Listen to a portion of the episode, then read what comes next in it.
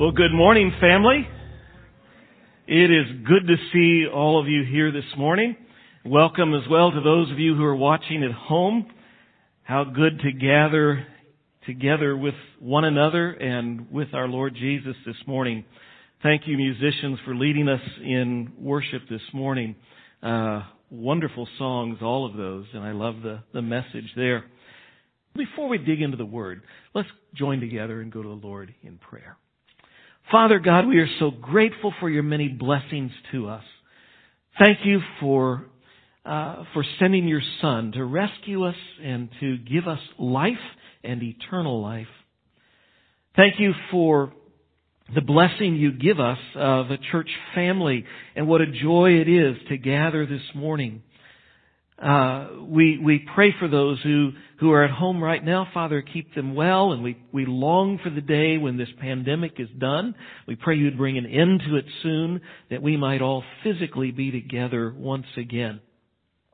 Father, we thank you for the opportunity you give us to to be your ambassadors. It is a privilege as well as a responsibility that you've given to us to be ambassadors for Christ.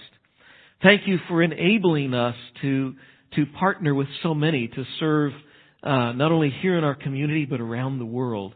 That you have blessed us financially that we might be a part of this mission around the world. Thank you for how much you enabled us to do this year. We pray that in this coming year, as the needs continue to grow, that you will enable us as well to expand uh, our part in your work in this world. Father, we uh, we ask your prayer. We ask your your hand to be upon uh, the Anne Blank's family. We're thankful that uh, she is where she longed to be with you, and uh, Father, we just pray for comfort for for the family. And Father, we pray for Malia as she heads out to to join the Air Force or to to begin boot camp. We ask your grace upon her and for safety for her, and that you would enable her to be a witness for Christ uh, while she is there. And now, Father, as we open your word, we pray that we would have ears that are attentive and open to hear your voice, and that we would have hearts that that uh, not only hear the word, but that then become doers of it. So, Father, may your word change us this morning and make us more like Jesus. This we ask in His name. Amen. Well, I invite you to take your Bibles. If you don't have one, there's one in the pew in front of you. And to turn to the book of 1 Samuel. We're beginning this morning a new series for the next 11 weeks looking at the life of Samuel, one of the most remarkable men in the pages of Scripture. And I trust that as we go through and look at his life, that we will discover some wonderful lessons for us today and in these weeks ahead. Samuel's story begins in the absolute worst of times. I know we think that times are pretty bad today, and they are, but I don't think they were any worse. Matter of fact, they probably aren't as bad as the things were when Samuel comes onto the stage of Scripture. Last week, if you were here, Pastor Aaron did a marvelous message, by the way, and uh, appreciate him so much. Looking at the book of Habakkuk, and one Sunday we did the whole book, and he took us back on a whirlwind tour of some history to set the stage. So not to be outdone, as I come here, I, I, I realize we need to set the stage a little bit for this series as we look here at the life of Samuel. Uh, so I have to do a quick little history lesson. Uh, you remember that God worked through Moses to bring the Israelites, God's people, out of Egypt and uh, take them to first of all down to Sinai. You know, they had to cross the Red Sea. You remember the great party of the Red Sea and all all of those things. They come down to Mount Sinai, get the law that God gives to for them through Moses, and they then they go up to the promised land. There's a little detour of 40 years because, and we won't get into all of that story. And then they get on the east bank of the uh, Jordan River, prepare to enter the land under, under Joshua. And God takes them into the land of of Canaan, the promise, the land that had been promised to their forefathers, Abraham, Isaac, and Jacob. And then they take the land and settle in the land of Canaan. It's divided up among the 12 tribes of Israel. We would think of them as states or counties actually because Israel's not that big of a place. And they settled there and finally there, now that they are in the land of promise, they are ready, I am sure, to start receiving all the blessings that God had promised them there and promised to Abraham and Isaac and Jacob. Israel was supposed to live in the land as a as a family group, really. It was the 12 clans of Israel. And they were to live there as a combination of families as a, under a theocracy, meaning that God is their king. And the law of the land was to be the law that God had given through Moses. And when they did that, God promised them great blessings. The problem is that as right after Joshua dies, the people start to forget God. And instead of living according to God's ways, they, first of all, neglect to do what God had told them to do, which is finish removing all the Canaanites out of the land, and they didn't do that, and so instead they started becoming like the Canaanites and following the gods of the Canaanites. And that began a period of 400 years of history that are recorded in the Bible in the book of Judges. And I need to set that stage because that's what comes, leads right into where we are here as we open up 1 Samuel. This time of the judges was a time that was filled with idolatry as they followed the gods of the Canaanites. It was filled with immorality and corruption and wickedness and violence. These things were rampant among the people who were supposed to be the people of God. Moreover, they were often attacked by enemies from the outside and they were often oppressed by these people and many times they were, they were under the, they were in subjection to, they were under the control and the rule of these outside peoples. And it was during those times that the Israelites, after a while, whether it was a year or ten years, in some cases twenty years or so of this oppression, that they would finally say, they would remember God and cry out and say, God, help us. And God would raise up a deliverer, a judge who would bring them back to God and deliver them from the oppressors. The problem is that very soon after all of that was over and they settled back into nice peaceful life, they began to forget God. And the cycle repeated again and again and again and again and again and again. Some 15 cycles in this time of the judges. That period of time is best summed up in the last words of the book of Judges. It was the dark ages of Israel's history, and the book closes with these words, Everyone did what was right in his own eyes. It was a time of chaos and evil. And into the darkness of those days, God moved and he raised up a man. This man, Samuel. Samuel, God worked through Samuel to transform Israel spiritually and politically. He was the last of the judges. He led a revival among the people. He delivered them from their enemies and he anointed the first kings of Israel, transitioned uh, Israel into the period of the kings. So with that background, now we're ready to jump into the story. 1 Samuel chapter 1 verse 1. I hope you got your Bibles open and just follow along as I read. There was a certain man of Ramathaim Zophim of the hill country of Ephraim whose name was Elkanah, the son of Jeroham, son of Elihu, son of Tohu, son of Zuph, an Ephrathite. He had two wives. The name of one was Hannah, the name of the other Peninnah. And Peninnah had children, but Hannah had no children. Now this man used to go up year by year from his city to worship and to sacrifice to the Lord of hosts at Shiloh, where the two sons of Eli, Hophni and Phinehas, were priests of the Lord. Now on the day when Elkanah sacrificed, he would give portions to Peninnah his wife and to all her sons and daughters, but to Hannah, he gave a double portion because he loved her. though the Lord had closed her womb. And her rival used to provoke her grievously to irritate her, because the Lord had closed her womb. So we have a man, Elkanah, who's from Ramathaim Zophim, and from this point on we will never call it that. We'll call it Ramah, which is the shorter version of the word, and it's used down in verse 19, so it's legit. He's from Ramah, which is about five miles north of Jerusalem, just to help us get a little picture of where that is. It's um, a little north and to the west. He doesn't tell us here in Samuel, but over in 1 Chronicles chapter 6, we learn that Elkanah is a Levite. He's from the, the tribe of Levi. That's the tribe where the priests come from and those who serve in the, in the temple and the teachers. And according to the law, they didn't get one of those little counties or states in the land. They were to live in various cities scattered out through, designated cities scattered throughout the different tribes of Israel so that they were there to be the teachers and those who pointed the people to the Lord. Unfortunately, for the most part, they didn't do their job.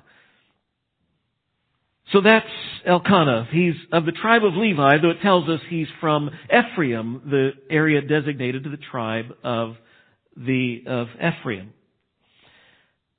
And we see here it says he had two wives. And that immediately raises many of our eyebrows, going, hmm, we have to understand, if we look back at Scripture carefully, the, the Old Testament never expressly, in the Old Testament law, never expressly forbade polygamy, having more than one wife. However, if we read the Scriptures, we also see it never portrays polygamy in a positive way. It never gives it in a good light. In fact, God's stated plan for marriage, if we go back to the beginning, to Genesis chapter 2, and we see there, God created Adam and Eve, and, and it says, and it gives at the end of chapter 2, God's plan for marriage. A man will leave his father and mother and be joined to his wife, and the two will become one flesh. And we see it specifically stated as well in the New Testament and making it very plain. God's plan has always been from the beginning one man, one woman joined together in the bonds of marriage for life. That's God's plan for marriage. Whenever that, that plan is departed from, whenever it's violated, whether it's by multiple partners at, in, at one time in polygamy, or whether it's by a succession of partners in divorces, you always end up with problems. Whenever we go against God's plan, we end up with problems. And so we see it here illustrated in this story. We see that, that polygamy provides fertile grounds for rivalry and contention rather than a good foundation for harmony and happiness in the home. We see that Elkanah has his favorites between Hannah and Peninnah. He loves Hannah. He gives her extra stuff. Hannah is likely the first wife, probably older, and we read here she has no children, which is a big embarrassment, a big shame in that culture.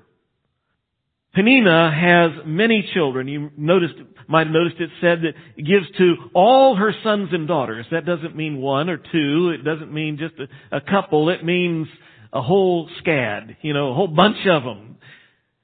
She's got children running out her ears, as it were.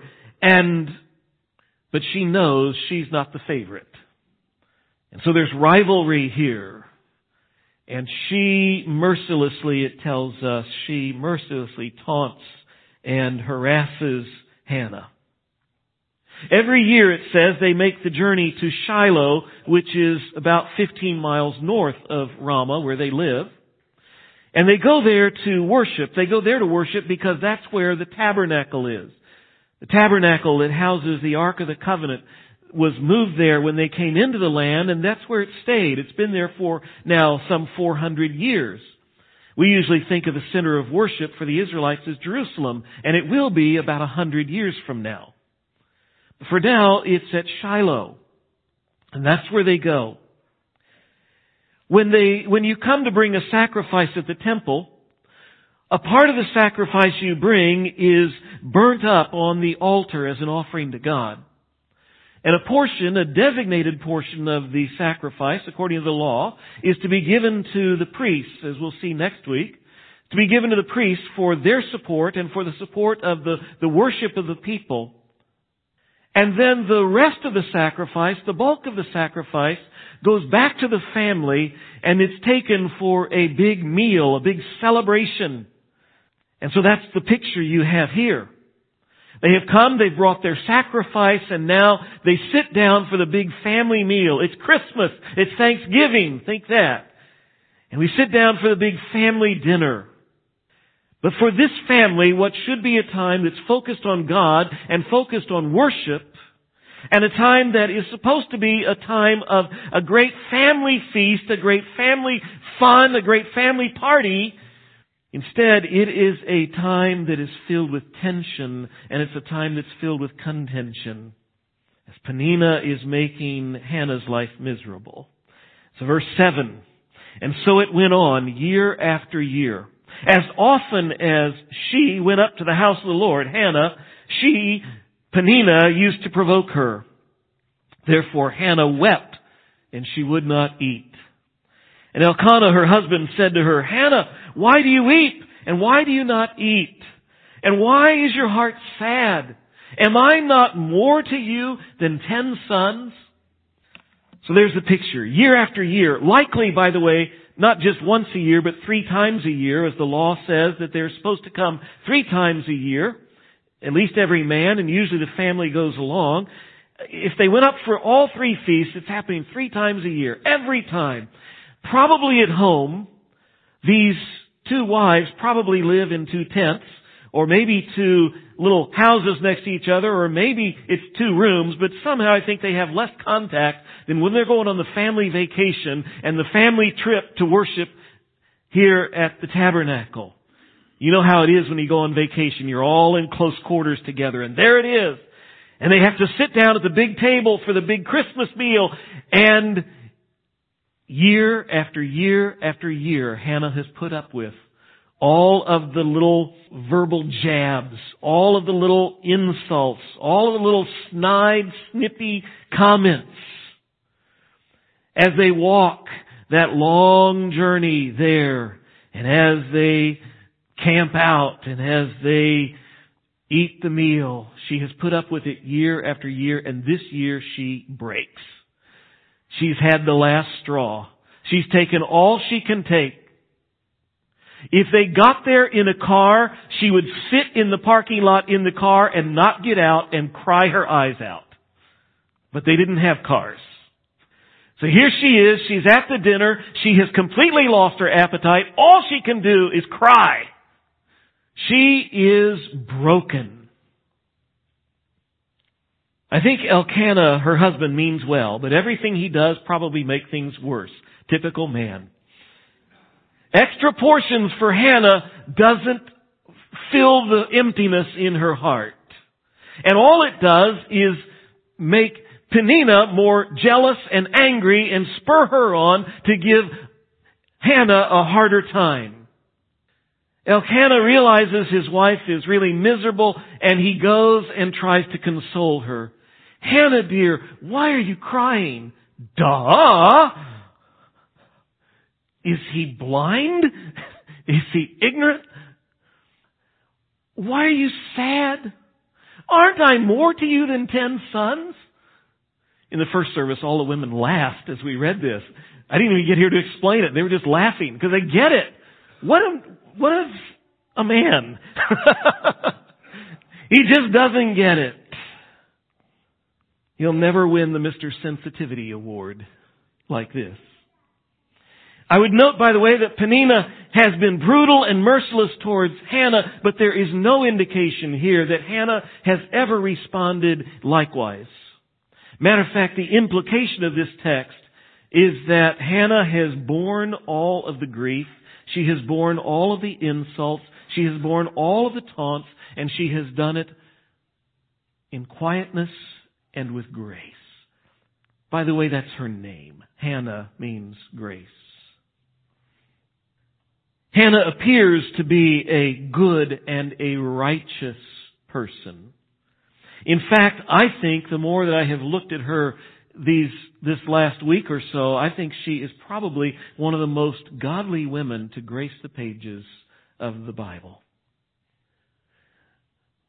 Not only by the way that she responds or doesn't respond here to Peninnah, but as we go on and we will see here in a minute her prayer and, and her, her song that she sings later, we will discover that she is of deep spiritual depth.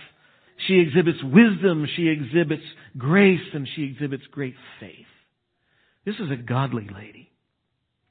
And despite that, she is oppressed, she is depressed, while her oppressor is blessed. Have you ever seen that kind of situation before? A godly person who just continues to get dumped on while the person who is ungodly just goes on and get, get blessed. David, you remember, complained about that at times. Well, may I tell you, if you haven't been a believer in Christ very long, when you stick around a while, you'll realize a reality that the Bible makes actually quite clear. If you live godly, if you seek to serve and to follow Jesus Christ, God will allow you sooner or later to go through deep hurt, deep difficulty and pain. It's a horrible situation. Hannah has reached the end of her rope. She's tried to do everything right, and yet everything is wrong, and her situation seems hopeless, and she is broken. And as I was writing these words, I realized that some of you sitting here this morning, some of you sitting at home watching, some of you may find yourselves in desperate circumstances. Maybe not Hannah's. I doubt anyone here is one of two wives in this situation. but you may be sitting here this morning in your Sunday finest with a smile on your face, but in your heart you feel like sitting in the car in the parking lot crying your eyes out. Because your marriage is a mess. Your family is broken. Your job or your career just ended. Or maybe your business just failed. Or maybe a close loved one just died. Or maybe you're in the midst of a health crisis or someone you love. Or maybe you are intensely lonely Maybe you're depressed. You find yourself like Hannah, just broken. And if you're not there, some of you probably right now are headed there and you just don't know it yet. Because sooner or later, I think we all end up there, do we not? What do we do when we find ourselves broken, distressed, depressed? And everything looks absolutely hopeless. What do we do? When the remaining time we have this morning as we continue through the story, and all I'm doing this morning is just reading through and commenting as we go, I want us to notice six responses Hannah has, six things Hannah does that I think are important things for us to do when we face the distresses and the, and the uh, the problems and the, and the depressions of life and the oppressions of life. We pick up her story in verse 9. After they had eaten and drunk in Shiloh, Hannah rose. Now Eli the priest was sitting on the seat beside the doorpost of the temple of the Lord. She was deeply distressed and prayed to the Lord and wept bitterly. And she vowed a vow and said, O Lord of hosts, if you will indeed look on the affliction of your servant and remember me and forget and not forget your servant, but will give to your servant a son, then I will give him to the Lord all the days of his life, and no razor shall touch his head. The first thing I notice here about Hannah,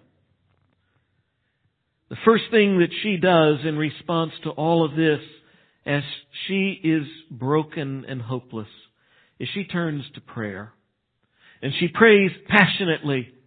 As soon as she can manage to get away from the table. The first place she heads is to the sanctuary. And there she goes and pours her heart out to God. She goes to prayer first before she goes and takes matters in her own hands. I don't know about you, but my tendency is to go and take matters in my own hand first. But she doesn't. She doesn't do all the things we could think of that we might do in her situation. She doesn't respond back to Peninnah and just ah, ah, ah, and go back and just give her a what for. You know, write down, you know, half dozen really good put downs. You know, so she has them ready when she can just, she doesn't do that. She somewhere missed assertiveness training. She doesn't resort to another little tool we like to use, gossip or slander at the little, you know, water cooler there by the tabernacle. I don't know where they went to, you know, the ladies or the people to hang out, but she doesn't go and just start talking, you won't believe what I have to put up with. You know, the other wife. Nor does she go to Elkanah with demands. You deal with that woman or else. You know, we could come up with maybe a half dozen other good responses that we might tackle, but what does she do? She goes to prayer first. May I remind us that prayer ought to be our first and our primary response, not the last thing we do. We tend to use prayer as a little blessing that we tack on to our actions and our attempts here to fix things, rather than make it where we start where prayer is the beginning place and the midpoint and what we do during and what we do at the end of whatever actions we feel that God wants us to do after we start praying. See, that's what it should be, but unfortunately, if you're like me, that's not how we usually respond. But Hannah's the first thing she does. This is what scripture calls for us to do. Philippians chapter 4. Do not be anxious about anything. Don't be upset, don't be worried, but in everything, by prayer and supplication with thanksgiving, let your requests be made known to God. That's where we should start. But secondly, she believes that God is in control, that God is sovereign. It's interesting, as she addresses her prayer to God, notice that she calls God the Lord of hosts. Lord Yahweh or Jehovah Sabaoth. If you ever sing that old hymn where it says, Lord Sabaoth, His name, you wonder, what does that mean? It means Lord or Yahweh Sabaoth means Lord of hosts, Lord of the mighty armies. It's talking about God who is sovereign, who is in charge, who is in control. It's a very common name for God in the Old Testament. Some 281 times it's used in the Old Testament. But it doesn't show up here till this chapter, and it first comes from the lips of this dear, humble little lady. And by praying, Lord of hosts, what she's saying is, God, you are bigger than my problem is.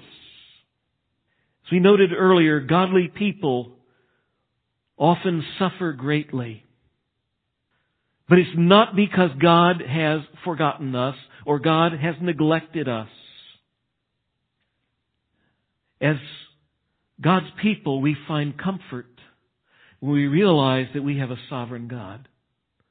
A God who is in charge if you look back at verse 4, you'll notice something. When it talks about that, that she can't have children, what it says there at the end of verse 5, it says what? The Lord had closed her womb. Just in case we missed it, it says it again in verse 6, because the Lord had closed her womb. In other words, the problems came into her life, not despite the fact that she, that, that God is there, but because God has allowed the problem to come into her life.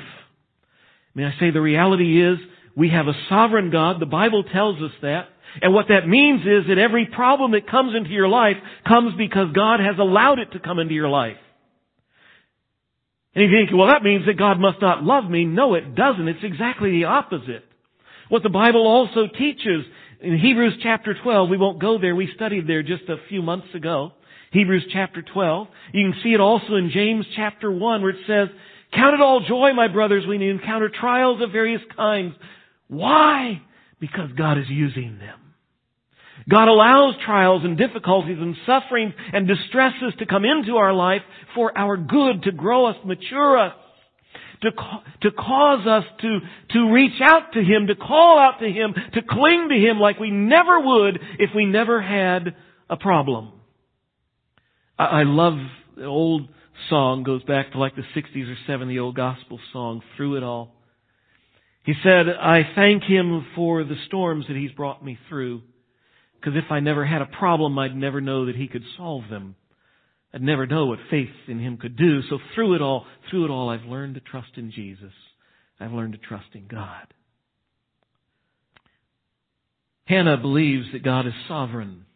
That is key to what helps her get through this distressing and oppressing time. Romans 8:28 there's a promise there in scripture we know that for those who love God all things work together for the good for those who are the called according to his purpose. God loves you. If it's your intention to follow him, he promises everything works for your good. Even Peninnah is working for Hannah's good. Well, this third thing I see here about Hannah is that she cares about God's purposes. I see it here in verse 11, where again, as she talks to God, she said, but if you, if you will give your servant a, to your servant a son, then I will give him to the Lord all the days of his life, and no razor shall touch his head. That word, by the way, or that little phrase, no razor, Hannah's making a vow, by the way, she's making a promise to God. And the vow is a Nazarite vow. The Old Testament law made a provision for someone to take a vow before God, which was a vow of dedication. God, I will be wholly devoted to you.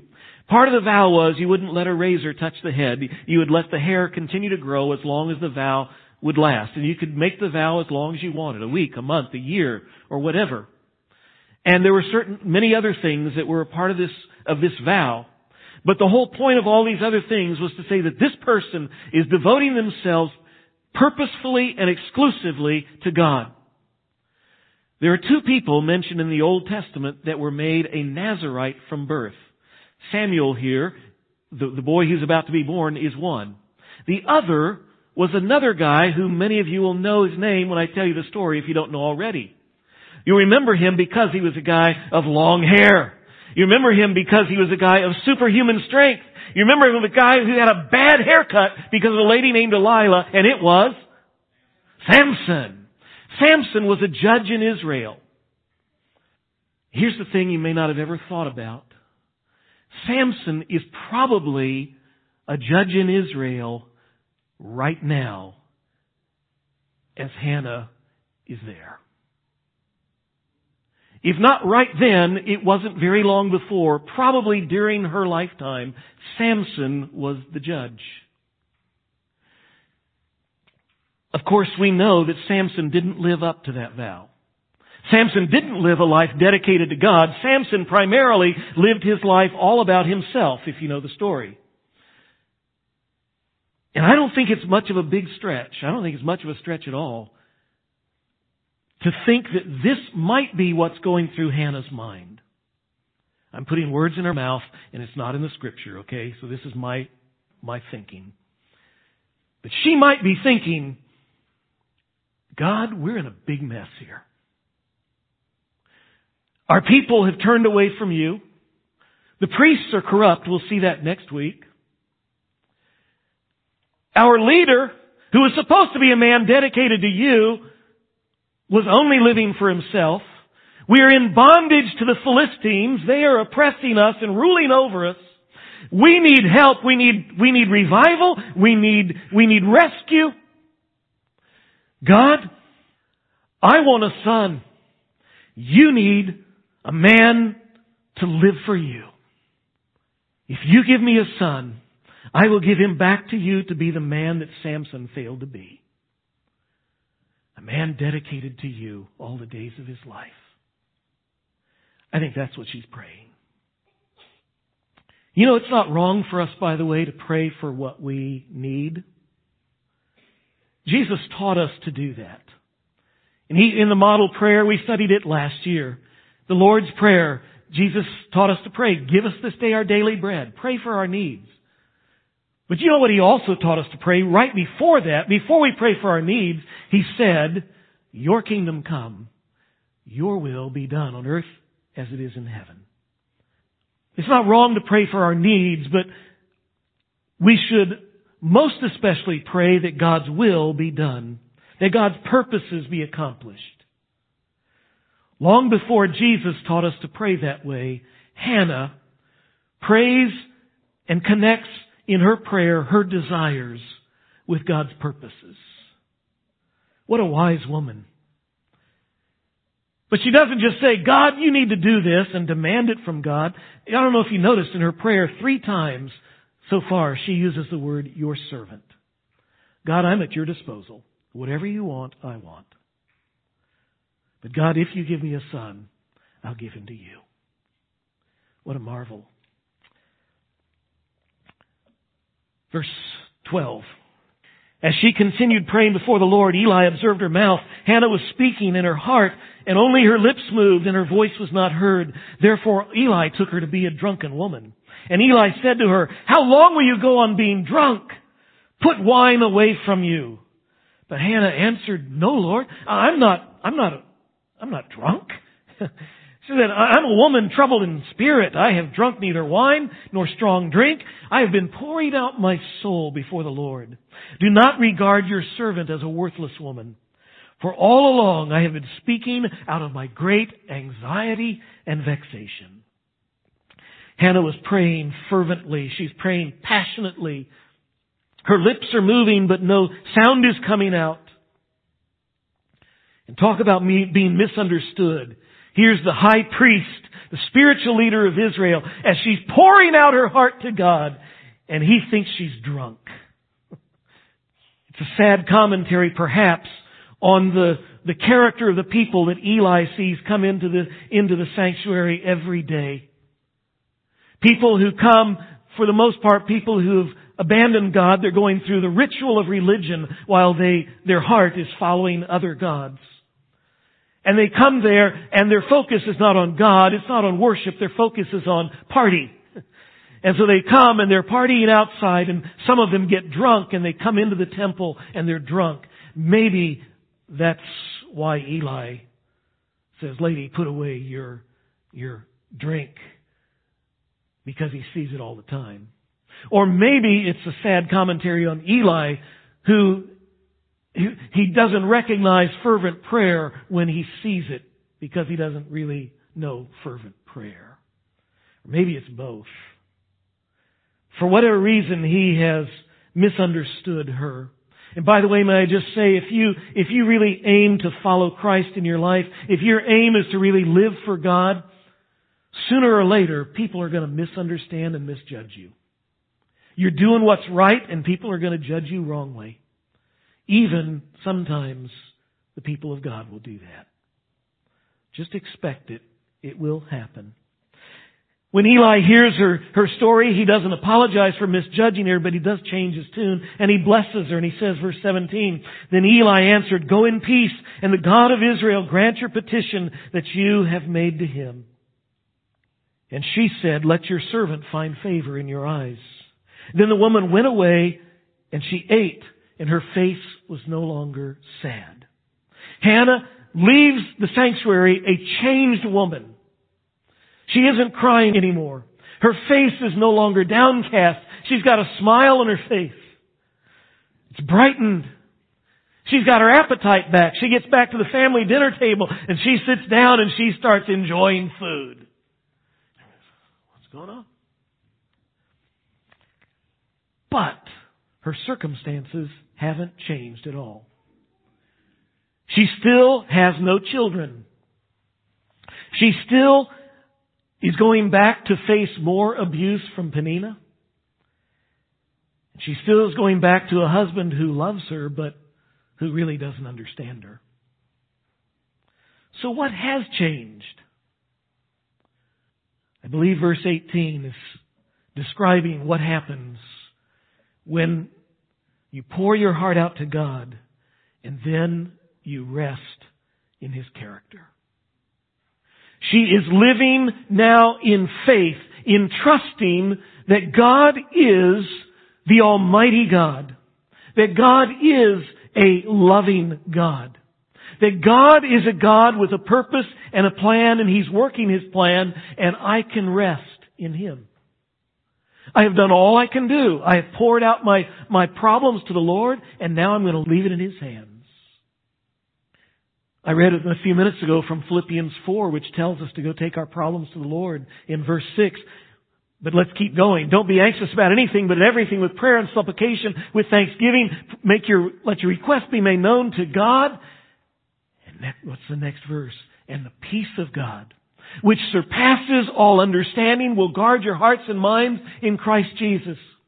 If we will take our request to God and will leave our problems at His feet, leave them in His arms, what it says is that there, that a peace that God will give will come that surpasses understanding. It means it doesn't make sense. It defies logic. But it's from God and it's real. Verse 19. They arose early in the morning and they worshiped before the Lord. And then they went back to their house at Ramah, and Elkanah knew Hannah his wife, and the Lord remembered her. The next morning, nothing had changed, and yet everything was different. They got up, they went to church, they worshiped. Hannah was at peace. They went home to Ramah, and soon after that, God answers Hannah's prayer. That's what it means, by the way, when it says that God remembered her. It doesn't mean that God had forgotten her, and He goes, "Oh yeah, Hannah. Oh yeah." Not at all. It just means that God answered her prayer.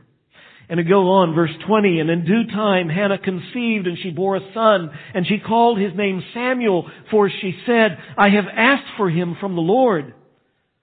And the man Elkanah and all his house went up to offer to the Lord the yearly sacrifice and pay his vow, but Hannah did not go up.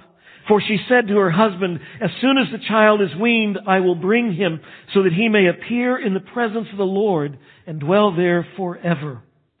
Elkanah, her husband, said to her, Do what seems best to you. Wait until you have weaned him, only may the Lord establish his word.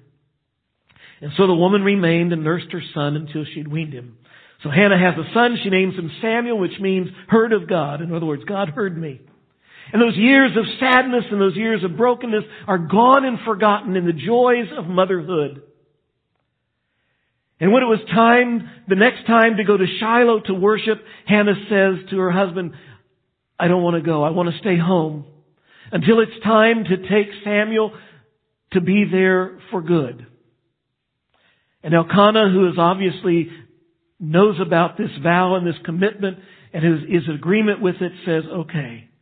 And so they go on down to Shiloh and, or up to Shiloh and he stay, or she stays there. By the way, by Hebrew custom, she says she's going to stay there till he's weaned by human Hebrew custom. That's, that's three to four years. And I'm sure that those three to four years flew by quickly. For all of us as parents, we remember back those years. They were gone like that, aren't they? How much more when you realize that it's just that's all you have. The days fly by. And then quick Hannah comes face to face with another point of crisis. She had made a promise to God to give him her precious son.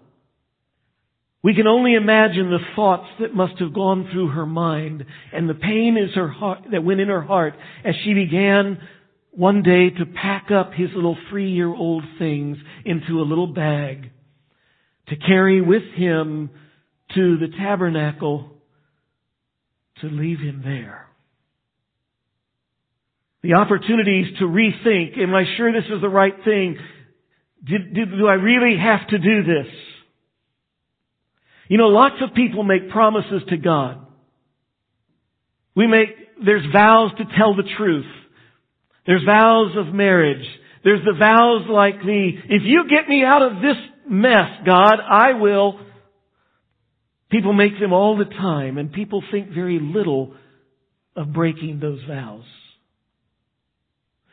I cannot find in the Bible where the Bible requires us to make vows to God.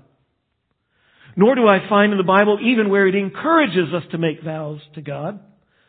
But it does give some, some instruction to people who make vows, and one of the biggest is this, when you make a vow, you better do it. Ecclesiastes chapter 5 says, When you make a vow to God, do not delay in paying it, for he has no pleasure in fools. Pay what you owe.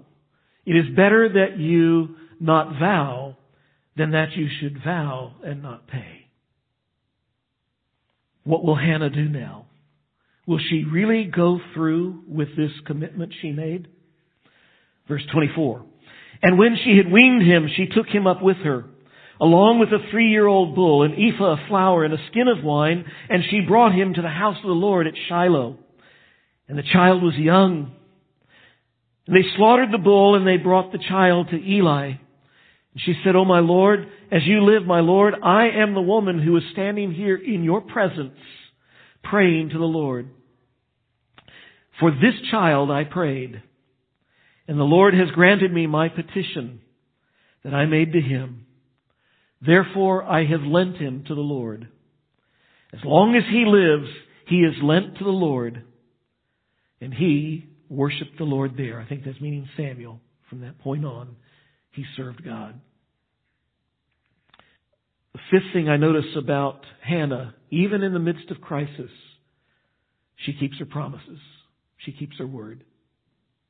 Hannah made a vow and she promised that she promised the Lord. The Lord had done his part, so now she does her part. She brings Samuel as it was with his little suitcase to the priest to live at the tabernacle and serve God there. And I marvel, by the way, as I read this, I marvel that Eli hasn't been forewarned about this. He's sitting there serving in the temple and she shows up with this little boy. She says, you remember me? Three years ago, four years ago, I was standing here, I was praying. This is the answer to my prayer. Here you go. By the way, parents don't get any ideas. you know, if uh, Bobby is, you know, 16 and you just you're up to here, don't bring him by and leave him for Pastor Aaron or me. You know, I suggest Goodwill or something. Um, they take anything. no, uh, Seriously, can you imagine the amazing faith it took for Hannah to take her son, her only son at that point, and take him that day and leave him in the hands and the care of Eli, especially as we'll learn next week about Eli and his family. The faith it took for her to leave him there. She keeps her word not knowing what will happen with her son. But note, she is not leaving Samuel in the hands of Eli. She's leaving Samuel in the hands of God.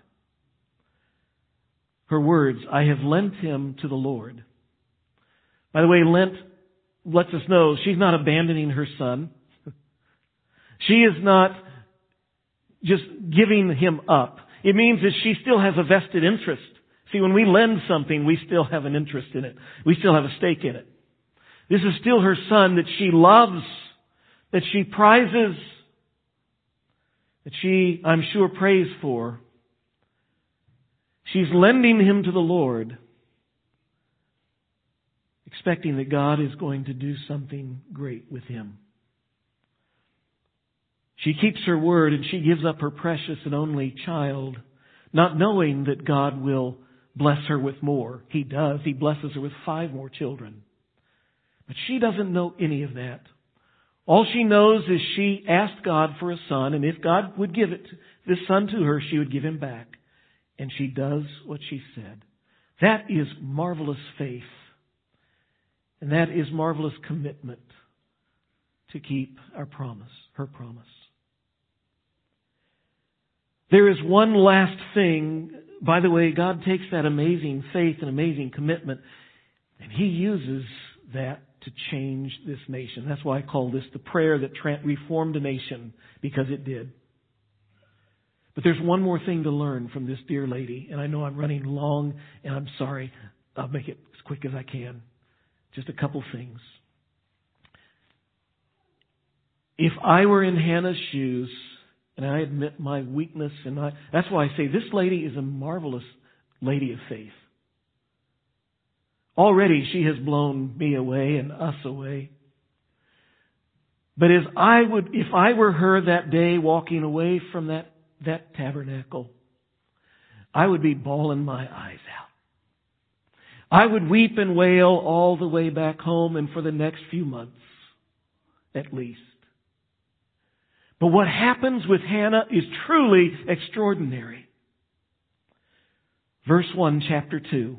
After leaving her son in Shiloh, verse 1, and Hannah prayed and said, My heart exalts in the Lord. My horn is exalted in the Lord.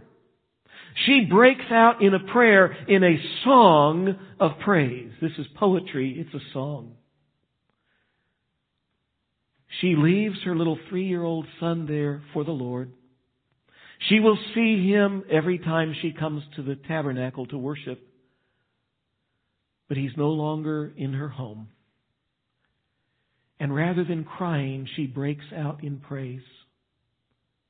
A marvelous song. You noticed if you were here a few weeks ago when we looked at Mary's song, Mary the Mother of Jesus, you recall we mentioned she borrowed from this song. She quoted it several times in her song. It's a marvelous psalm. We don't have time to go through it, but I just want to notice something here.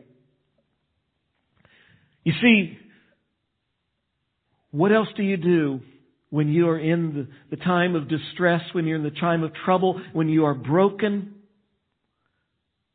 Worship God. It's what Hannah does here. It's what we see David do.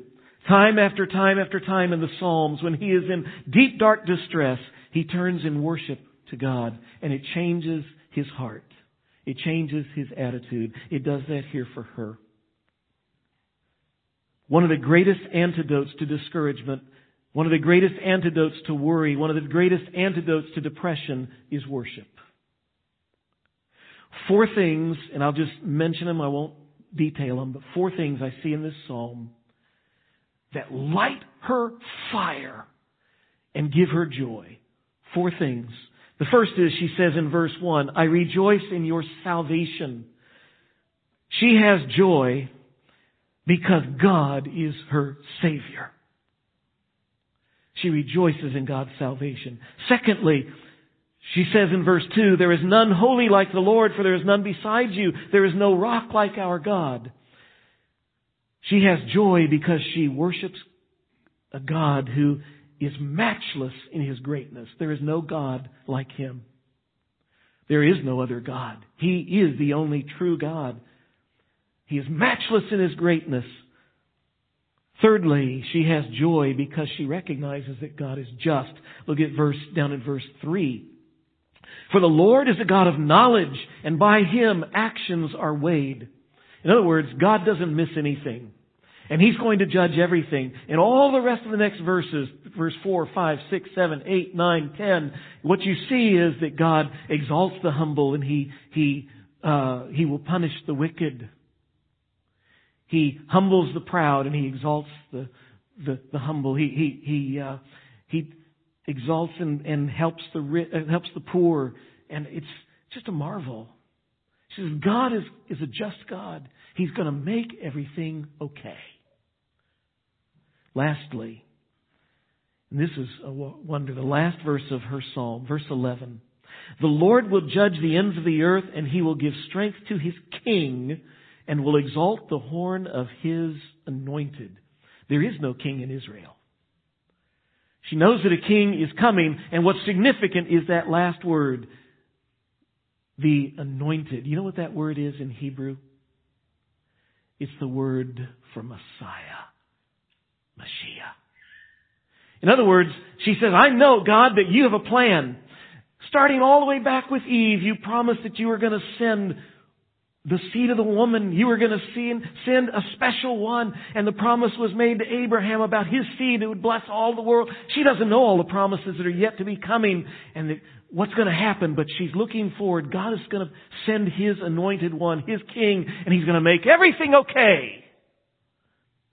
She's looking down to Jesus, down the annals of history. See, God is her Savior. He's matchless in His greatness. God is just, and He's going to establish the Messiah. And because of that, Hannah goes, This isn't a bad day at all. My God is in charge. Brothers and sisters, I don't know what's going on in your life right now. Whatever is in your life, whatever's going on in this world right now, it's temporary. In the end, the Lord God of hosts will accomplish His purpose. He will rescue His people. All who have put their faith and trust in Jesus Christ. You go to the end of the book, to the book of Revelation at the very end. What do you see? We win.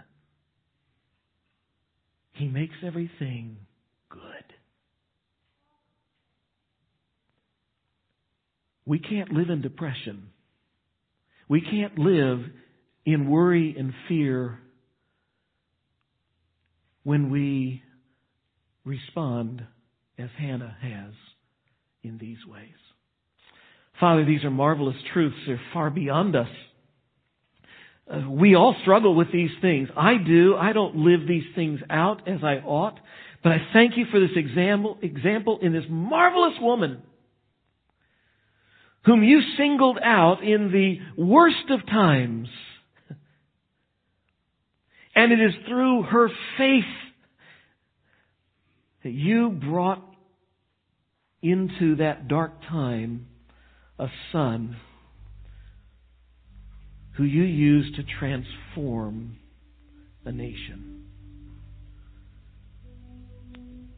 Father, may we live in our times and in our situations, even as Hannah has set the example. May we pray passionately. May we believe that you are sovereign. May we rest in that. May we desire your purposes. May we rest in your character and keep your, may we keep our promises that we make to you and to others. Father, may we worship you. Then may you fill our lives with peace as well as with purpose. We ask in Jesus' name.